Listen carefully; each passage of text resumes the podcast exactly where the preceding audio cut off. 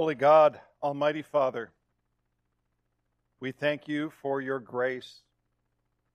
We thank you for Christ Jesus and sending the Holy Spirit to be with us. Open our eyes, open our mind, open our very soul to your word, to your love, to your grace, and your mercy. In Jesus' name, amen. We've been working the last four weeks with this particular theme He has not forsaken us. It is a good theme because we often do feel like we are on our own. In those times, we have some doubts, we have some despair. But Christ has not left us alone. He has promised us the Holy Spirit and indeed, the Holy Spirit has come to us.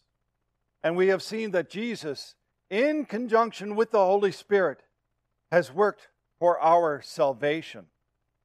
See, it's the Holy Spirit who comes to you and convicts you of sin, who brings you to a new life, who has you to be born again. In the Holy Spirit, you are a new creation because you have faith in Christ Jesus.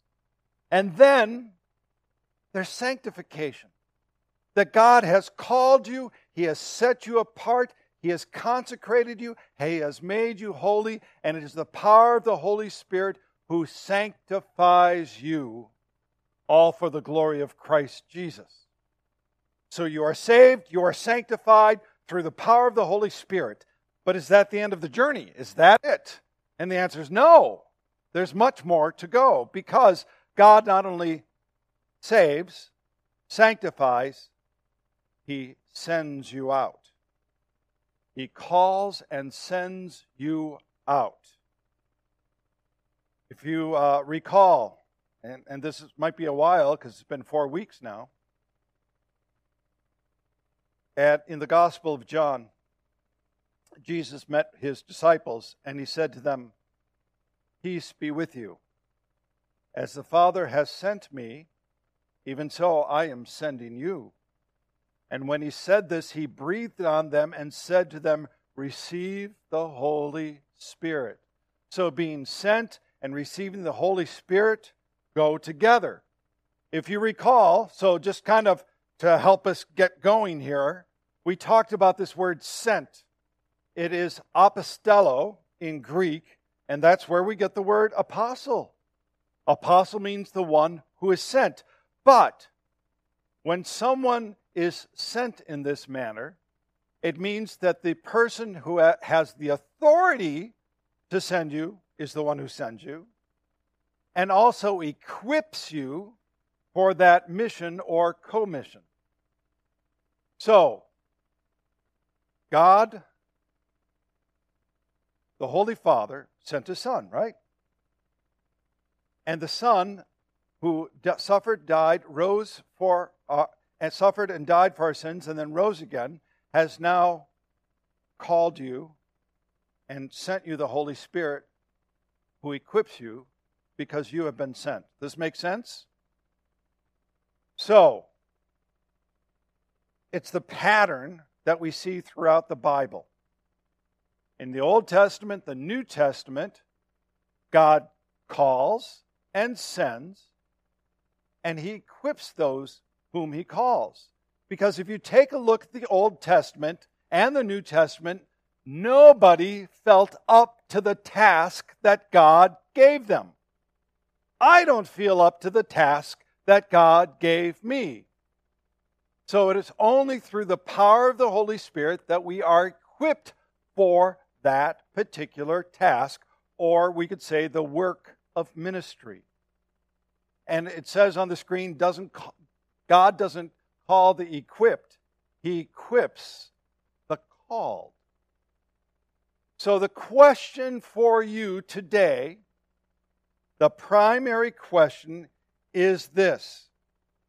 How have you been or how are you being equipped for works of ministry? See, it's a question that really doesn't get asked too much in the churches. It, it, it just doesn't. We kind of do church. but we forget to ask those important questions. So, how have you been, or how are you being equipped for work of ministry? Now, it's an odd question, and we normally don't think about that ourselves. We normally look up and see, well, the pastor's the one who's been equipped, right? I mean, after all, the pastor went to seminary, spent years studying, has all these books. You go in my office, I've got three computer monitors, I'm using them all. He's the one who's been equipped, right? And that's actually kind of the mindset. Or if not the pastor, or maybe like the people who are singing, those are the ones who have been equipped. Or professional ministry. You get the idea, right? Those people out there have been equipped, but not me. There's a really big problem, actually, three main issues with that particular mindset. One, it makes the idea of minist- that ministry is only given to the professionals, that it downplays or outright denies the acceptance that you are equipped by the Holy Spirit. That's a big one.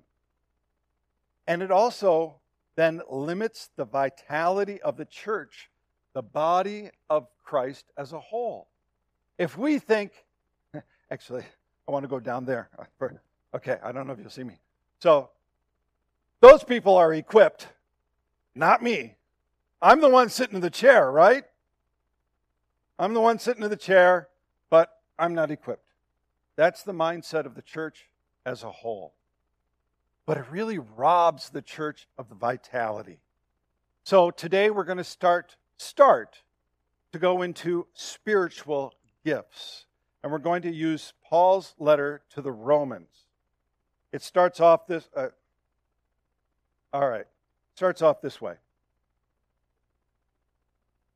Having gifts that differ according to the grace given to us, let us use them. Okay? So just starts that way in our reading. Having different having gifts that differ according to the grace given to us, let us use them. Now, when we think of gifts, we think of it in two ways in general. The first way we think about a gift is that, you know, for, for birthday or anniversary or Christmas, we receive a gift. And that's what, what, what a gift is. We receive it from another person. But we also think of gifts in another way. So somebody could be naturally gifted in music, or somebody could be naturally gifted in athletics. So we talk about a gift that they didn't earn, but they just have. So gifts in two ways. One, one is given and you didn't earn it.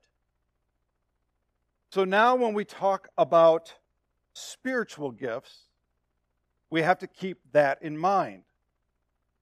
So, in the Bible, Paul uses this word gift or gifts, and it comes from this Greek word called charisma. And you even know that word, right? Somebody has charisma. That, that's another way to say they are, uh, they, they have that gift of being able to draw people together. Something like that, right? This word isn't used too much in the New Testament, but you have to know that it's related to the word grace. In simple terms, it means a divinely conferred, conferred power or talent, but it includes the sense of favor, kindness, that which is freely given, a gift of grace. See, we have this whole thing about spiritual gifts that make them unapproachable. But when you think about it, that it is a gift of grace given to you, well, then, yeah, you would understand that. And if God has given you a gift of grace, you should use it, right? Don't put it in a safe place. How many of you have silverware or china that you inherited that you never use? Yeah? And sometimes you even forget you have it until you move and you kind of go, oh, I forgot all about that. Or you don't bring it out because it's too good to use. Right? How many of you grew up with guest towels in the bathroom. Did you have those? And as a kid, you were told, don't use them. Those are for guests. So they were always out there, but you never used them. And here's the conundrum I have. Now, if I go to a person's home, I'm invited for whatever reason, and I use the restroom, and there are guest towels, I kind of go, I can't use them. I know I'm the guest, but they're not supposed to be used, right? You get the idea. But the Holy Spirit has given you greater gifts than silver or china or guest towels for the bathroom. They are gifts, and they are meant to be used. You know, even in the in the scripture reading today, it that that phrase "let us use them," it's in in the reading. That phrase actually isn't even found in the original writing. But it's so implied because with each and every gift that's given, it's almost like there's an exclamation point there. If service, serve. If teaching, teach. So the emphasis is on using the gifts, not just having them. And there's a difference between passive possession and active use passive possession versus active use. There's the old joke you go to the doctor. Doctor says, Do "You exercise?" Well, yeah, I, I you know, I do. I have an exercise bike. He says, "Oh, that's great. How often do you use it?" Well, every day. Really? Uh, tell me, tell me more. Well, yeah, it's a great place to hang up clothes when I go by the closet. I mean, I've got it, but I'm not using it for its intended use. So you, you understand the idea there. So we often stop with this question what gifts do you have? Versus, are you using them? So the question is how are you using your gifts for ministry and building up the body of Christ? Not only how have you been equipped, but how are you using those particular gifts? If you want to think about it, you can talk about the, this in the terms of stewardship. And we covered this back in February that we are to be stewards of the gifts. See, we all have natural talents and spiritual gifts from God, and we are to be stewards of His gifts for His glory. Peter wrote this As each has received a gift, use it to serve one another as good stewards of God's varied grace. Look at that phrase, the last part again. As stewards of God's varied grace. That's why gifts and grace are so tied together. Now, it does not matter how big or how small your gifts are, you're supposed to be stewards of them. You're supposed to be put to put them to use. In the gospel reading, there were three people that Jesus gave talents to. The first two put them to active use. And he said, Well done, good and faithful servant. Look, if you want to hear those words, and I gotta, gotta tell you, I want to hear those words. I would love to hear Jesus say, Well done, good and faithful servant. To hear those words is to be a steward of the gifts that God has given you and to use them. He also gives a big warning to those who don't use them. So that's the whole aspect, the sense of what gifts are. They are grace given to you, and you are to use them. And, and by the way, Jesus also said, You have been faithful over a little. So it's not like you have to have this wonderful, powerful gift. Whatever you've been given, use them. So now, with that, let's get to the gifts themselves. If prophecy, in proportion to our faith. In ser- if service, in our serving. The one who teaches in his teaching. The one who exhorts in his exhortation. The one who contributes in generosity. The one who leads with zeal the one who acts, the one who does acts of mercy with cheerfulness. So there are actually seven different spiritual gifts that he lists there. So when you examine the list, you see that it's not all inclusive.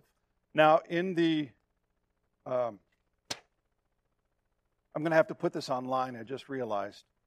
But uh, in the sermon, uh, behind the sermon notes, there's a sheet of paper, and it lists all the spiritual gifts in the New Testament.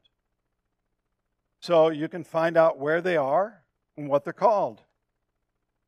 Now, when you take a look at the list that Paul wrote here prophecy, service, teaching, exhortation, contributes, leadership, and mercy you find that he doesn't list them all, does he? And the intent is not to list every single spiritual gift. Rather, the understanding is this the first is that the gifts that he lists are meant to be examples, not an exhaustive list. By the way, he doesn't even put them in any particular order, he simply lists them. He illustrates what the body of Christ have, the gifts of the Spirit that are given to the body of Christ. It's not a systematic approach, it's not fine level. He just says, You got this gift from the Holy Spirit, use it. And he wasn't trying to limit how it's applied. So, teaching can be applied in multiple ways. Service can certainly be done in multiple ways. Mercy can be done in multiple ways. But what he's saying is that we are all given gifts for the sake of the body. And so the second point here is a wide variety of gifts is to be expected and appreciated. Look, just as we have a physical body, right? That we can't all be a hand, because if we were all a hand, we wouldn't be a body. We need all parts of the body to function, just as we here need all parts of the body of Christ to function. Now, I'm going to read an extended section here from 1 Corinthians. Sometimes the tendency is to want to just sit back and let me read. In this case, sit up. If you're at home right now, sit up straight. Okay? 1 Corinthians chapter 12. But as it is, God arranged the members in the body, each one of them, as He chose. If all were a single member, where would the body be? As it is, there are many parts, yet one body. That eye cannot say to the hand, I have no need of you, nor again the head to the feet, I have no need of you. On the contrary, the parts of the body that seem to be weaker are indispensable. And on those parts of the body that we think less honorable, we bestow the greater honor, and our unpresentable parts are treated with greater modesty, which our more presentable parts do not require. But God has so composed the body, giving greater honor to the part that lacked it, that there may be no division in the body, but that the members may have the same care for one another. If one member suffers, all suffer together. If one member is honored, all rejoice together. Now you are the body of Christ and individually members of it. So he goes on at length, right? Now, intellectually, I know you get this, but the tendency is to do this. The tendency is to elevate some gifts and discount others. We elevate those people who are eloquent, who speak well, and the rest of us think we're the foot or the big toe. And you know what's really funny? I was talking to our church secretary, Kristen, about this. We're talking about spiritual gifts, I said, Yeah, how some people elevate it. And she said, Yeah, and how other people think they're just a, a big toe. And I went, Out of all the examples that you could have chosen, you went with big toe. So I'm going with it. Right? Now, the big toe is important, isn't it? What's, what does the big toe do? Balance is the big thing. Without the big toe, you can't balance well. The church needs a big toe as well. It needs people who provide balance to the church. Now, I know on your list you will not find big toe listed as a spiritual gift. But you get the idea, you get the analogy. So let me give you an example of one that provides balance to the church. And it is the gift of spiritual discernment. Discernment. In general, that could be, it's similar to wisdom. It tells you what's a right path or a wrong path, what is beneficial or what could be harmful. And it's good for avoiding life's pitfalls, right? Just discernment in general. And I have to tell you that our nation lacks discernment right now. Amen? Amen. Many churches in America also lack discernment. And that's also why there is a lot there are a lot of issues in the church. So let's talk spiritual discernment for a moment. Spiritual discernment is the sound judgment which makes possible the distinguishing of good from evil and the recognition of God's right ways for his people. It's necessary for understanding spiritual realities. So, what does Scripture have to say about spiritual discernment? A lot. Let me just give you two readings. One is from Hosea. Whoever is wise, let him understand these things. Whoever is discerning, let him know them. For the ways of the Lord are right, and the upright walk in them, but the transgressors stumble in them. Philippians. And it is my prayer that your love may abound more and more with knowledge and all discernment so that you may approve what is excellent, and so be pure and blameless for the days of Christ. Those with the gift of spiritual discernment must be grounded in God's Word. They are so familiar with God's Word that they can tell if something is against God's Word. They can just feel it in their bones, it is not right, even if they can't quote the exact scripture. So, we need to note and strongly note, to the contrary, that discernment does not include mysticism, extra biblical revelation, channeling from God. Channeling is where you sit and you're in a trance and you just write what you think God is saying. And as I've spoken out before, it also must include psychics, Ouija boards, tarot cards, and the like. There is a person uh, that I knew from uh, a company I worked at, said she's a Christian, and used tarot cards. Tarot cards have nothing to do with God. They are in the antithesis of uh, what God declares. So, people with spiritual discernment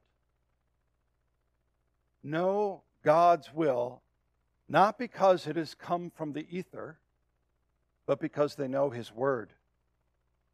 And they are able to test the spirits. So, in what does that mean? At the core, this is what it means in testing the spirits. 1 John chapter 4. Beloved, do not believe every spirit, but test the spirits to see whether they are from God. For many false prophets have gone out into the world. By this you will know the Spirit of God. Every spirit that confesses that Jesus Christ has come in the flesh is from God, and every spirit that does not confess Jesus is not from God. This is the spirit of the Antichrist, which you heard was coming and is now in the world already. There are a lot of people who follow false teachers because they have no spiritual discernment. And the church has been led astray by these false teachers. We all must have actually, even if you don't have the full gift of, the, uh, of spiritual discernment, you are at least given some spiritual discernment. And the more you are in the Word, the more discernment you will have. I mean, Paul writes about this. He says, Do not be conformed to this world, but be transformed by the renewal of your mind. So, how were we renewed in our mind? By His Word. That by testing you may discern what is the will of God, what is good and acceptable and perfect. Now, the people with spiritual discernment are more mature in their faith. So, Hebrews chapter says, chapter 5 says this, but solid food is for the mature. What does it mean by solid food? It doesn't mean little bits and pieces, things that just make you happy, but really the work of the Holy Spirit in you so you know what is right what is wrong. And you deal with the hard stuff, not just the easy things. That's the mature food, that's the meat. But solid food is for the mature, for those who have their powers of discernment trained by constant practice. So there's the aspect also of putting it into use, not just saying, I have it, but active use. Trained by constant practice to distinguish good from evil. Now, this sounds like it should be a wonderful spiritual gift, right? It should be like, wow, why wouldn't anybody not want spiritual discernment? But I have to tell you, in the greater body of Christ, spiritual discernment is often rejected. And people with spiritual re- discernment who are saying this is not the will of God are called small minded, narrow, bigoted, bigoted, backwards, and so on. All because they discern what is right versus what is wrong. I'll give you an, an example. There is a fellow in the ELCA, Evangelical Lutheran Church in America, which is so far progressive, I do not consider it to be Christian. I don't say that with malice, I say it with fact. During one of their all church meetings, they were having a, a, a resolution was brought to the fore that said, We cannot know that Jesus is the only way. There are, are and probably many ways to God. And one person raised his hand and said, We actually can know that Jesus is the way, the truth, and the life because he said so. And so he wanted to amend the resolution, and the resolution, his amendment, was voted down. Where's discernment in that body? And I'm sure he wasn't viewed as, as doing God's work. I'm sure he was viewed as being narrow not progressive, or fill in the blank, however you see, want it. So, even though spiritual discernment is so necessary, it's often not appreciated. Okay, here's the thing. When I was working on this, I hadn't planned really on writing so much about spiritual discernment, but I kind of felt led that way. And the fact is, I know that this can be a harder one for some of you because you kind of go, well, I don't know if I've got that. Right? So it's not as easy to relate to. But rather than trying to cram all of the other spiritual gifts in, right, and not do them justice, I want to come back to spiritual gifts. Next week is Pentecost, so we're actually going to take a look at the work of the Holy Spirit in Pentecost. Then we have Trinity Sunday. But the Sunday after that, uh, we're going to come back to spiritual gifts. So I would encourage you to take the sheet. Uh, they've got online assessments if you want some help thinking about your spiritual gifts. But as a body, it's important for us to all use them. What should we say? No more guest towels? I don't know. That doesn't quite sound right. But you, but you get the sense of that. So let's apply this. I mean, eh, you know, actually, there's a picture of the, a wide variety of spiritual gifts uh, all glorifying Christ Jesus, by the way. So, the Holy Spirit has gifted and equipped you for the sake of ministry, whether you know it or not, of the service to the body of Christ. So, your work to do here is to answer two questions. How have you been, or how are you being equipped for the works of ministry? And how are you using His gifts for His glory? Let's pray. Gracious God, we thank you for the Holy Spirit. We thank you, Holy Spirit, for saving, for sanctifying, for equipping us, and for the saving, for, for the conviction of sin, so that we do turn to Christ. Work in each of our hearts this day, this week, so that we understand the fullness of what you have given us, and so that we can use it to your glory, so that we too may hear those words, Well done, good and faithful servant. In Jesus' name, amen.